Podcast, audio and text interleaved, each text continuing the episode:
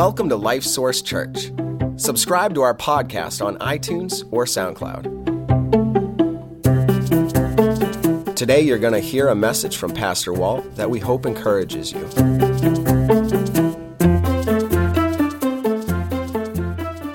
Well, I just put Dan on the spot. Told him he had to stay up here with me for a little bit. And uh, by the way, if you don't know who Dan is, Dan Cutworth, he's our ministry intern at this point in time. He's learning ministry as he's serving in it. And uh, so that's always a great opportunity. So, Dan, come over here. All right. Uh, now, what I'm going to have you do here is, is I want you to turn sideways like this and just relax. And then in a moment, I'm going to tell you just to fall backwards, and I'm, I'm going to catch you. How do you feel about this? All right, so I'm going to count to three, and when I say three, then you, you come back, okay? All right, here we go. One, two, uh, okay, wait, wait just a minute.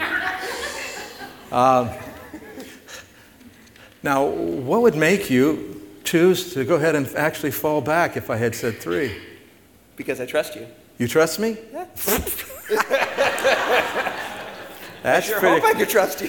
Right, okay. So, all right, so you said you would do that, all right? I'm, I'm not going to do that. I don't want to hurt my back. So, but here, here, here's what I do want you to do, because I've only got one shot at this, I figure, right?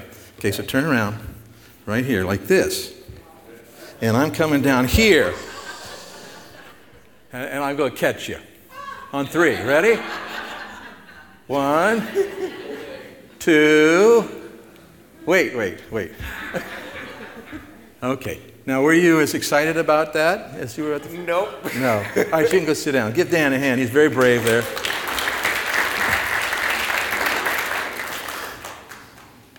Uh, but you can see, I mean, you know, he's thinking falling here. If, if, first of all, he thinks I'll probably catch him, right? And I probably will. Uh, but he also knows if he falls here, this, if the price isn't what?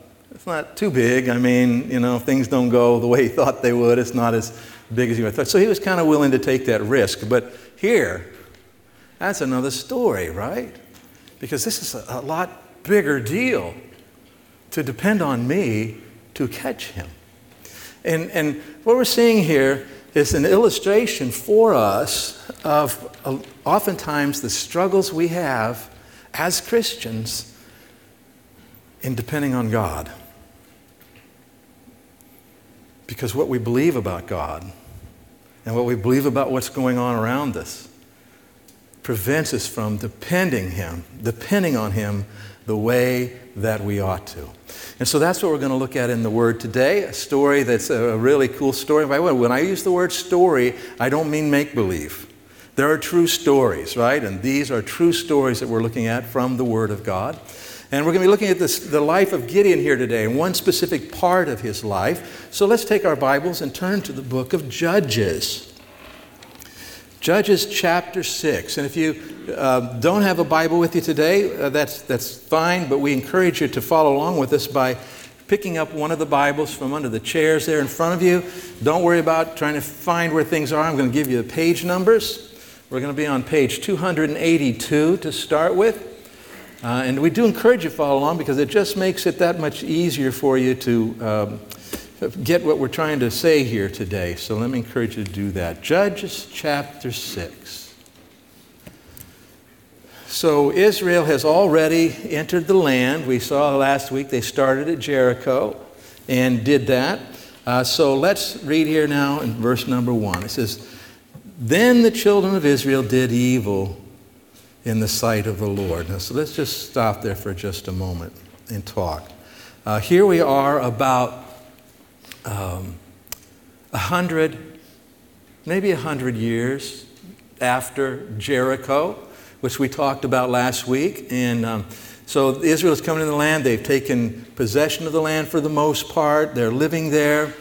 Um, but you remember God had told them to get rid of all the stuff related to the Amorites because the Amorites, you know, were wicked and had their, their, their false religions that were very uh, seductive to people, and um, they didn't do that in the land completely. And so, if, if we were to read all of the, the passage today, which we don't have time to do, we would discover that this evil that he's talking about is they began to include the worship of one of the false gods of um, the land of Canaan, along with the worshiping of the true God. And by the way, that never goes good for us. That never goes well for us when we bring something in, else into worship.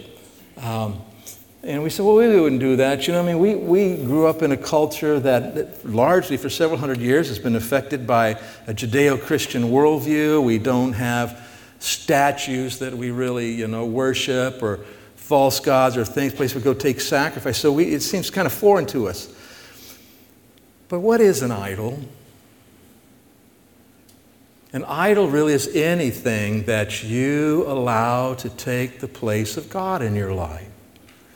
And it does, you, you might not let that happen much of anywhere, but this one area of your life, you've chosen to let this, whatever it is, whether it's your pleasure, your security, your significance, whatever, this one area of life you've chosen to let that rule your life instead of God. What have you done? You've brought in an idol along with your worshiping of God, and you're trying to worship both together.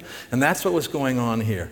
Israel had brought in another God and was worshiping this other God beside the true God, alongside the true God.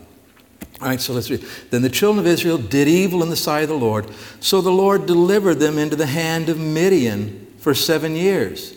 And the hand of Midian prevailed against Israel because of the Midianites. The children of Israel made for themselves the dens, the caves, and the strongholds which are in the mountains. So they had to go hide in the mountains. So let's go to that, that map and we'll uh, just do a little quick review. Here they had, they had been in this part of Egypt. If you remember, during the Exodus, they had come down all the way down here. Uh, the, the Pharaoh and his army had ended up following. They had crossed the Red Sea here miraculously into the wilderness. This is the wilderness area, and this is the land of Midian, and, and Amalek and the Amalekites live here too. But this is where, this area here, that Israel spent the next 40 years. Okay? And what was happening, go to that next map, is that Midian here, go ahead and go to the next map. The Midianites had, were starting, they'd come up and they would cross over into the land of Israel. Okay? And because they were like, uh, uh, what's the word? Uh, they, they moved around a lot. Okay. Nomads. Yeah, there was a nomadic kind of existence, a Bedouin kind of existence there. But so they would come into Israel and, and uh, take the produce and things. So let's read on. This is what's going on. So it was whenever Israel had sown, Midianites would come up, also Amalekites and the people of the east would come up against them. Then they would encamp against them and destroy the produce of the earth as far as Gaza, and leave no sustenance for Israel, neither sheep nor ox nor donkey. When it says destroy the produce, what it means they were taking it for themselves, and whatever was, they, they weren't leaving anything behind. Verse 5 For they would come up with their livestock and their tents, coming in as numerous as locusts. Both they and their camels were without number, and they would enter the land to destroy it. So Israel was greatly impoverished because of the Midianites. And the children of Israel cried out to the Lord. So things got really bad. You can imagine if every time you plant and you, you, you, know, you work and cultivate and it's coming down toward harvest time and then all of a sudden this invading people come in and take it all, right? You get impoverished. You, you end up in a, in a big mess. And this is happening. Now, why was this happening? Because they had allowed something else in their life and they began to uh, worship another God, trying to worship another God alongside the true God, for some reason choosing to depend on something else other than God. And so God, really, God shows them that they are totally dependent on Him by not protecting them, by allowing this to happen. And so God is, the word is chastising them so that they might learn something. And we're going to focus in today and see what those things are. Let's go on down to verse 33. By the way, they cried out to the Lord, and I would say to you at that point, they hadn't connected the dots yet. They had not connected the fact that this is happening in my life because we have allowed this other uh, God into our, our worship.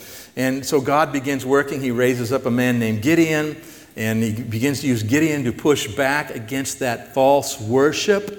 and he's doing that. And I said, we're not going to look at that part of the story today. But then he's also going to use Gideon then as they turn back to him to deal with the Midianites coming in. But verse 33. Uh, we're on page 284 now. Then all the Midianites and Amalekites, the people of the east, gathered together and they crossed over and encamped in the valley of Jezreel. But the Spirit of the Lord came upon Gideon. Then he blew the trumpet, and the Abiezrites gathered behind him. That's people from that area. And he sent messengers throughout all Manasseh, who also gathered behind him. He also sent messengers to Asher, Zebulun, and Naphtali, and they came up to meet them. So he gives notice to all these other tribes of Israel, uh, and not to all of them, but to this group, and says, Hey, we are in trouble. We need help. Come and help us. So let's look at this next map here. So what's happening? Here's the Dead Sea. The Midianites have come up. Rather than just coming over into Israel, down toward Gaza, now they have come up to the north and come into what is called the Valley of Jezreel. It's a, a, huge valley in the, the northern part of Israel, up near the Sea of Galilee. Um, and yeah, so let's go ahead and go to the next map as well, if you would. So what's happened is the Midianites have come in up here and they are camping in this valley, and Gideon has called the, the, the northern tribes of Israel here to come and actually probably central tribes, but to come and to help him. And so this is the situation. They, this is mountainous area, and this is where they are, and out here on the plain are where the Midianites are. And do I have a picture there next? Yeah, okay. So here, go back just a moment. Thank you. So what you're going to see here is a picture that's taken from about right here, okay, that I was able to take this summer when we were in Israel. Go ahead and go to the next one. So here we are on this outcropping coming up here. This is the valley of Jezreel on this end of it, okay, way out here. And what's happened is you have 135,000 Am, Am, um, Midianites camped out there, you know, on the way into the land to take the land. We know that from a later verse. It tells us that. And then we have Gideon and his armies back up here in the mountains, okay? And he had, uh, what, 32,000, I think, total. And so looking out across there, you can imagine that, all right? So um, this is the situation, and it's kind of a dire situation. So let's, let's go over to chapter 7 now and get into our actual story we want to consider. It says, Then Jerubbaal, that is Gideon, it's another name that he was called, and all the people who were with him rose early and encamped beside the well of Harod so that the camp of the Midianites was on the north side of them by the hill of Moreh in the valley. Go back to that last picture, if you would, Mitchell. There you go. Thank you. Uh, whoop, I hit the right button.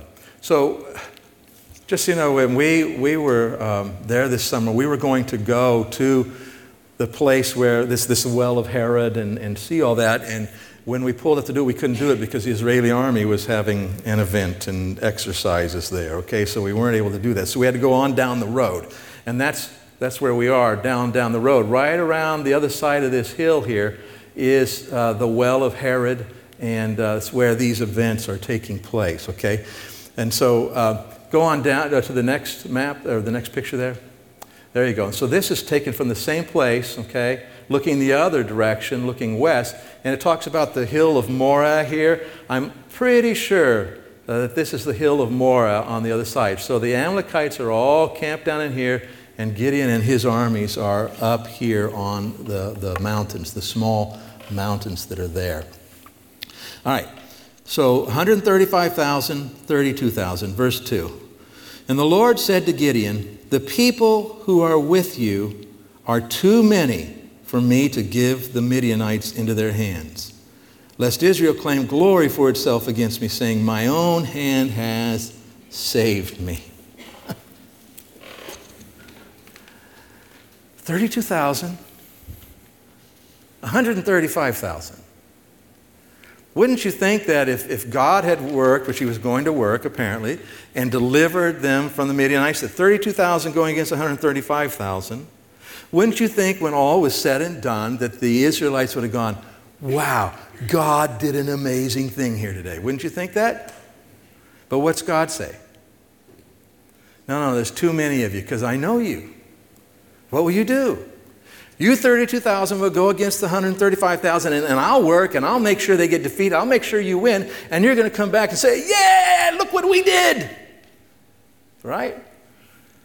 And that is our tendency to think that we are the, we tend to think we have a lot more control of life than we really do. We tend to not consciously think about how much God is at work around us in life and forget those things. And so, so God says 32,000, that's too many. You see, uh, uh, let's go to that, that next point if we can, Ms. Mitchell, the first point that I have there. God wants us to know how completely dependent we are on Him. He wants us to know it. Why does He want us to know it? Why does God want us to know that, you know, you are dependent on me? You, you're desperately lost without me. You need me. You know, from a human perspective, say, what's it got? Some kind of power complex, right?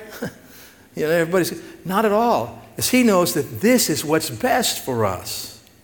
What is best for us is when we understand how completely we, dependent we are on God. Because that makes us make different choices. When we understand that we are completely dependent on God, it, it, affects how we look at things, it affects how we, we think about things, and that affects then how we do things. And so God wants us to know how completely dependent we are on Him because that's what's best for us. That is what is going to do the greatest uh, positive things in our lives. And so when we um, forget this, you know what God does? He lets things come into our lives that remind us. Um, I kind of get this sense. Uh, uh, have you ever, as a parent, if you're a parent, maybe you've experienced it as a child, have, have you ever had your, your child, you know, wanting to do something, needing to do something, and you're, you're, you're there to help them because you know they need your help, and you're going to help them, and they say what? No, no, no, no, no, I'm going to do this myself.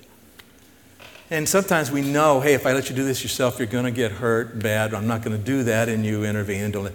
But have you ever reached a point with something you say, well, yeah, they're probably going to fall, but you know, they'll live. okay, you want to do it on here? Go ahead, try. And what do they do? Crash and burn, right? Um, I think God does that with us sometimes. He says, You want to do this on your own? Go ahead. That's an ugly place to live, let me tell you. I know it from personal experience and from watching uh, a bunch of other people do that in their lives from time to time. So God says here, uh, I, I got to deal with this. If, if, if, if I let things go the way they are, you're going to not understand that I am the one who's at work here. I am the one you need. I am the one you need to depend on and you've forgotten this and you've let, brought in these other gods and other things into your life that you're depending on. By the way, I, I already kind of mentioned, but can you think right now? Just try to be real honest with yourself and before God. Are there areas of your life where you're more dependent on something or someone than you are on God? This is the kind of thing we're talking about here today. All right, so let's continue. Verse number three. Now, therefore, proclaim in the hearing of the people, saying, Whoever is fearful and afraid, let him turn and depart at once from Mount Gilead. That's another name for where they were. And 22,000 of the people returned, and 10,000 remained. Uh, so, I mean, it makes sense. Hey, there's 135,000 out there, and there's 32,000 of you. Any of you guys afraid? Yeah, okay, you guys can go home. Go home. And he sends 22,000 home, 10,000 left. Verse 4 But the Lord said to Gideon, The people are still too many. Can you imagine what Gideon must be thinking? What would you think? Um, we weren't too many 22,000 ago. and now you're saying 10,000, we're still too many? Yeah, because God knows. He wants them to understand how completely dependent they are on Him. The people are still too many. Bring them down to the water, and I will test them for you there. Then it will be that of whom I say to you, This one shall go with you, the same shall go with you. And of, of whomever I say to you, This one shall not go with you, the same shall not go. Um, and so God continues to weed them down. Verse 5. So he brought the people down to the water, and the Lord said to Gideon, Everyone who laps from the water with his tongue as a dog laps, you shall set apart by himself. Likewise, everyone who gets down on his knees to drink. And so, uh, I'm not going to demonstrate this, but right, some of them got down on their knees at the source of water and were, you know, bringing water up. And the other ones apparently just kind of crouched down and, scooped up the water. Like a dog laps water. Now, to me, I wouldn't pick those guys. You're weird. Are you with me on that, right? You drink, you drink kind of strange here.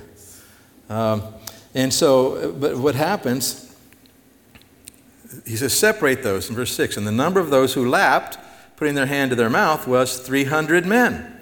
But all the rest of the people got down on their knees to drink. So 9,700 people drank that way. They were the normal ones.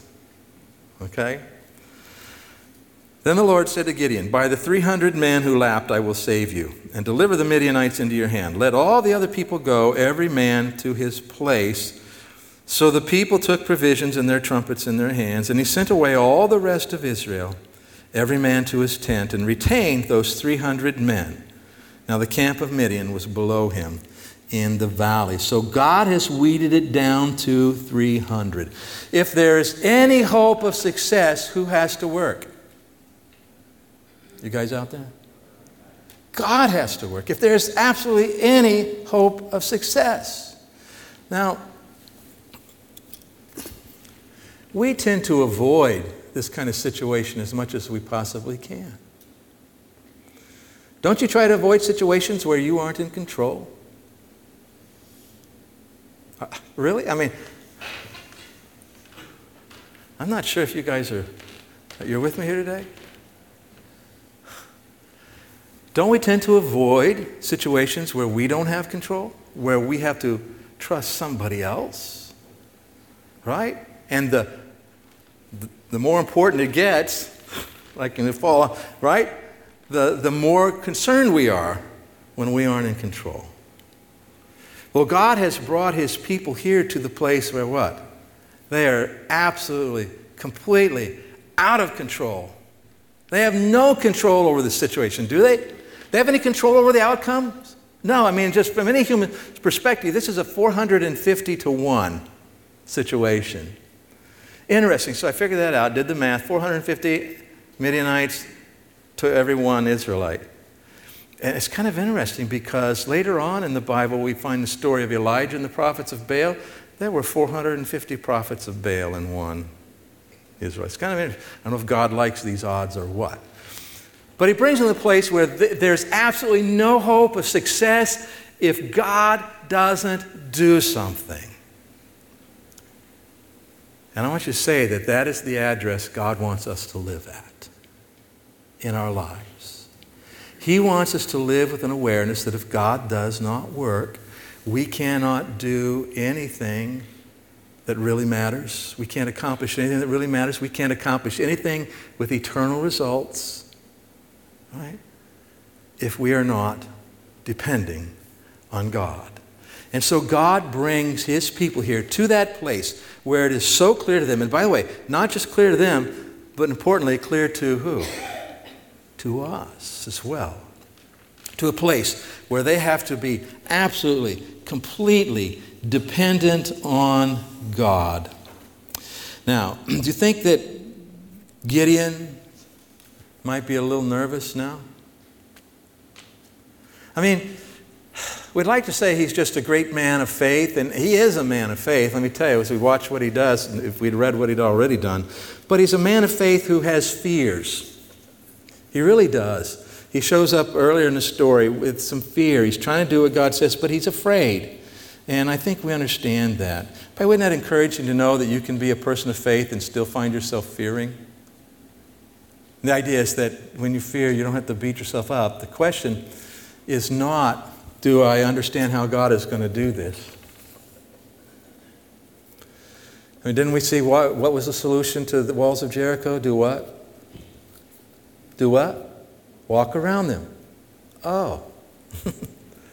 Doesn't make sense to me, but that's what God says. God says here, hey, let's get down just to 300. Okay, doesn't make sense to me either. And so I get fearful. But here's the deal I don't, when I'm depending on God, my concern is not how God is going to do this. My concern is, am I being faithful? That's all I have to worry about. You know what I mean? Really, that's, and do you understand? That's always all you ever have to be concerned about. I, I, my natural tendency is when I have a problem that I have to deal with and I look at it, my natural tendency is to think about it and study it and to figure it out and why it's happening, what's it, and if we do this, this will happen, this, and, and I want to know six steps down the way how this is going to go before I feel like I can do it. And God really had to work me over on that to where he finally says, you know what, you don't need to know all of that. You don't need to know exactly how it's going to go, what's going to happen. He says, all you need to know is what are you supposed to do right now? That's all? That's all. Just be faithful to what I've told you you need to do. Do that. Depend on me for the rest. Okay? And so that's where God has brought Gideon and the people of God to here. So let's, uh, let's read on, verse 9. It happened on the same night that the Lord said to him, Arise, go down against the camp, for I have delivered it into your hand. Go for it. Th- there's 300 of you now. Go. Go get them. Verse 10. But if you are, what's the next word? But if you are afraid to go down, go down to the camp with Purah, your servant, and you shall hear what they say.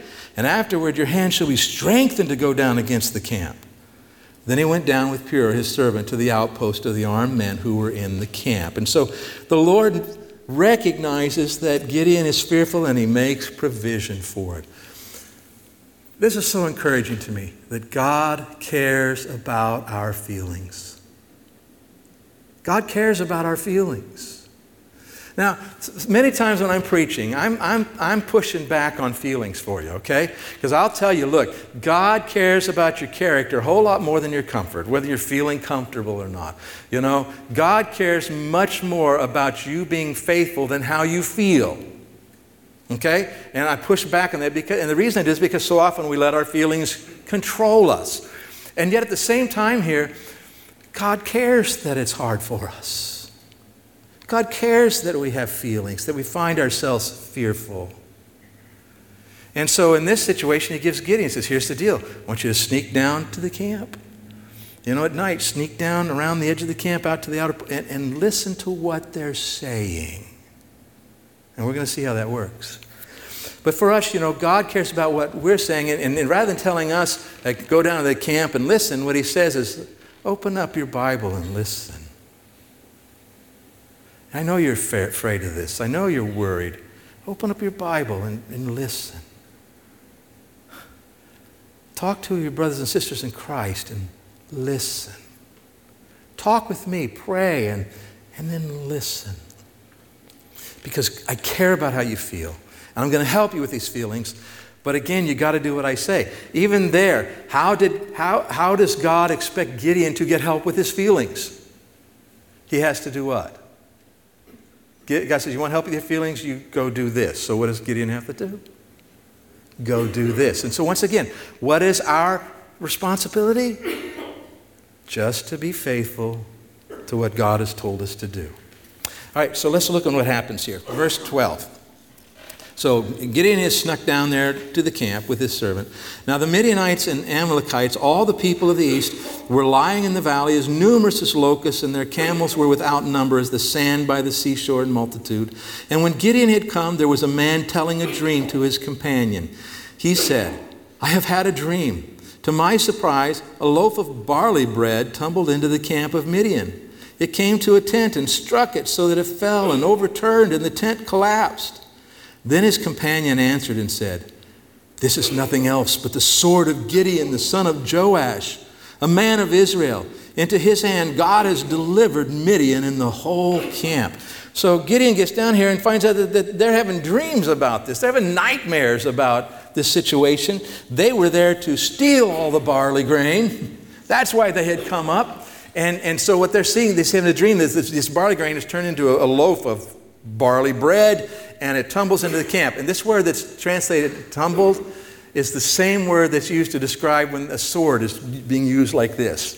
back and forth and back and forth. And so he saw this come in and roll in and knock down the tents. And, but isn't it interesting? To me, the, the interpretation is what? This is, this is the Gideon. We've heard about this Gideon, and God is with Gideon. And they already believe what? That, that they are defeated. They, they are maybe superstitious, whatever, but they believe that they are in big, big trouble. And that's, by the way, when your enemy's really scared, scared to the point of almost irrationality, that's good for you. All right? So, Gideon, let's go see what happens. Verse 15 And so it was when Gideon heard the telling of the dream and its interpretation that he worshiped. He returned to the camp of Israel and said, Arise, for the Lord has delivered the camp of Midian into your hand. Then he, came, then he divided the 300 men into three companies, and he put a trumpet with every man's hand with empty pitchers and torches inside the pitchers. And he said to them, Look at me and do likewise. Watch, and when I come to the edge of the camp, you shall do as I do. So they had a trumpet, they had a pitcher, and they had a, a, like a candle, a, a lamp inside of that pitcher. You couldn't see it, but it was down inside there, and their swords. He says, When I blow the trumpet, and I and all who are with me, then you also blow the trumpets on every side of the whole camp and say, The sword of the Lord and of Gideon. Right? He knows that they're afraid of that, and then this is so let's go to the, the next slide there, Mitch. Um, actually, I'm going to pass that now. Let's go to the, there we go. I don't know for sure uh, how this works, but it says that Gideon divided his men into three parts. And my guess is that they're on the mountainside here, and they're up here on the hill of Moreh here, and then maybe snuck down out in the front of the valley here. These three places. And they are there with their, their pitchers and their trumpets and um,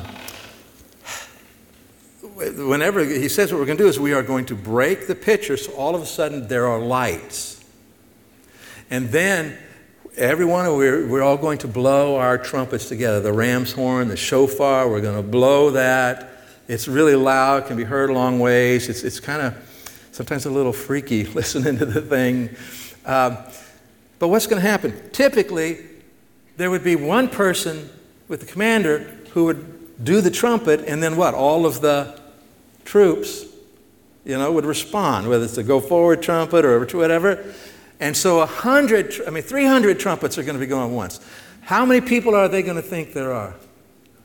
Thousands upon thousands, that's right. And they're already scared to death. And then they're going to hear this cry, the sword of the Lord and of Gideon.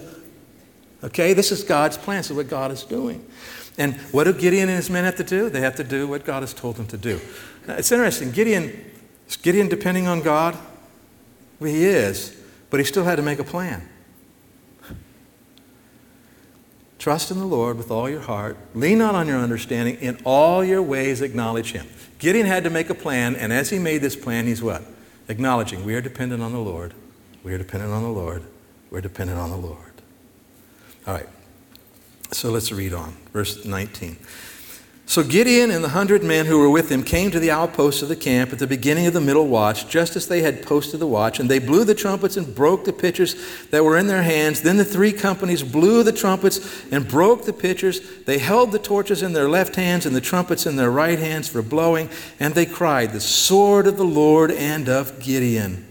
And every man stood in his place all around the camp, referring to Gideon's people, they stood in their place around the camp, and the whole army, the Midianites, ran and cried out and fled, and they took off. Uh, the enemy turns and runs. Yeah, let's go ahead and read verses 23 through 24. When the 300 blew the trumpets, the Lord set every man's sword against his companion throughout the whole camp. Do you see what's happening?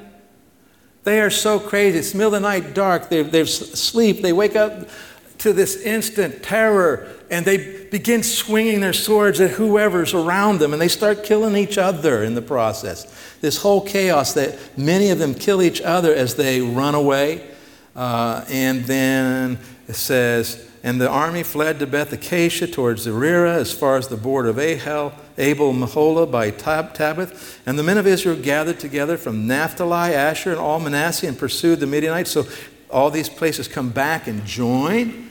Then Gideon sent messengers throughout all the mountains of Ephraim, saying, Come down against the Midianites and seize from them the watering places as far as Beth Bar and the Jordan. Then all the men of Ephraim gathered together and seized the watering places as far as Beth Barah and the Jordan. So let's go to that next map there. So what's happening here is Gideon has routed them. The Midianites have taken off, and Gideon is in hot pursuit. These guys who had been sent home, they receive word and they come and join the battle. Gideon sends word to the Ephraimites down here and says, Hey, come down here. I want you to secure all the watering holes that these guys have taken from you. So not only is God delivering them from this present thing, He is He's fixing problems that happened in the past as they depended on Him. And as you depend on God, not only will God deal with the issue you're facing now, as He does so, there's a high likelihood that He'll begin to unravel some of the problems from your past as well. God is good. He is very faithful and good. And so, read on down the story, we discover that Gideon, and I mean, Israel has peace now for 40 years. For 40 years. And so, here's what I want to leave you with today. And you can see it's been throughout this story. And you have to forgive me, every now and then I make a little rhyme. Hopefully, to help you remember. Listen. Depend on God instead of you and watch the amazing things He'll do. Depend on God instead of you and watch the amazing things He'll do. But how do we depend on God? How do we do that? Well, we've already started learning about it last week. We depend on God by doing what God says the way He says. That's a step of faith, isn't it? Okay, God, I'm going to depend on you. You said to do this. I'm going to do what you say, and I'm going to do it the way that you say it. And then we do what God says no matter how we feel about it. Now, God's to help with our feelings, but we're going to do what God says no matter how we feel about it. And, we depend on God by really stepping back and looking at the bigger picture and saying, okay, God, I surrender my life to you. My life is yours. My life is to do with as you please. You, you let me know what you want me to do, I will do it. And we need to do that and live that way. That's how we depend on Him. Because if I'm going to hang on to my life, I'm not depending on Him. If I say, God, really, whatever.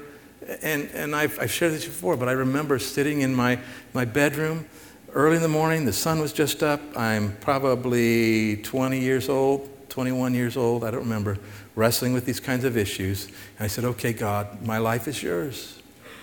Whatever, whenever, wherever, however, and whatever other evers there are.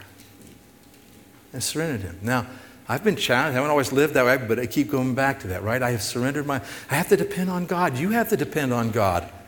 You fool yourself when you think you don't need to depend on God. And you end up places you don't really want to be when you don't depend on God.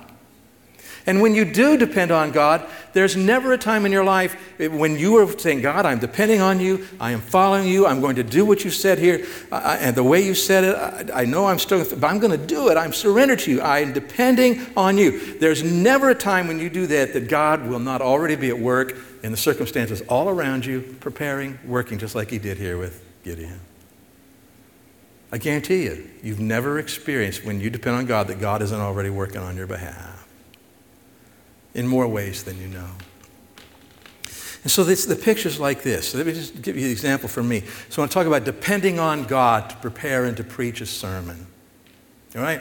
I have, you know, I talk to God and pray, what do you want me to preach on this coming, you know, summer or whatever? And ideas come and I talk sometimes with Pastor Dave about it and my wife and others. Sometimes we talk. And, and eventually I have to make a decision.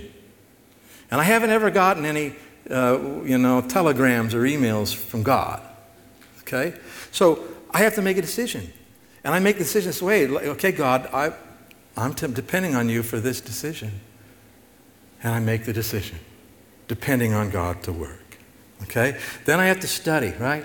I have to study. I have to learn the information. I say, God, what's, what do you want us to know here? How, how, do you want us to, you know, what do you want us to focus in on? And what's, and then how should I word that? And, and you know, sometimes I'm rolling along. I think every now and then I stop. Say, okay, wait a minute, God, God, I need you to, to work here. Uh, you know, and I don't always know how He's working. I got to make the decisions. I still make the plan. And then I come and preach it. And I preach it to you. And I say, you know, God, please speak to your people what you want them to hear. You know, use what I'm saying, whatever, how you want to do it. But I'm dependent on Him.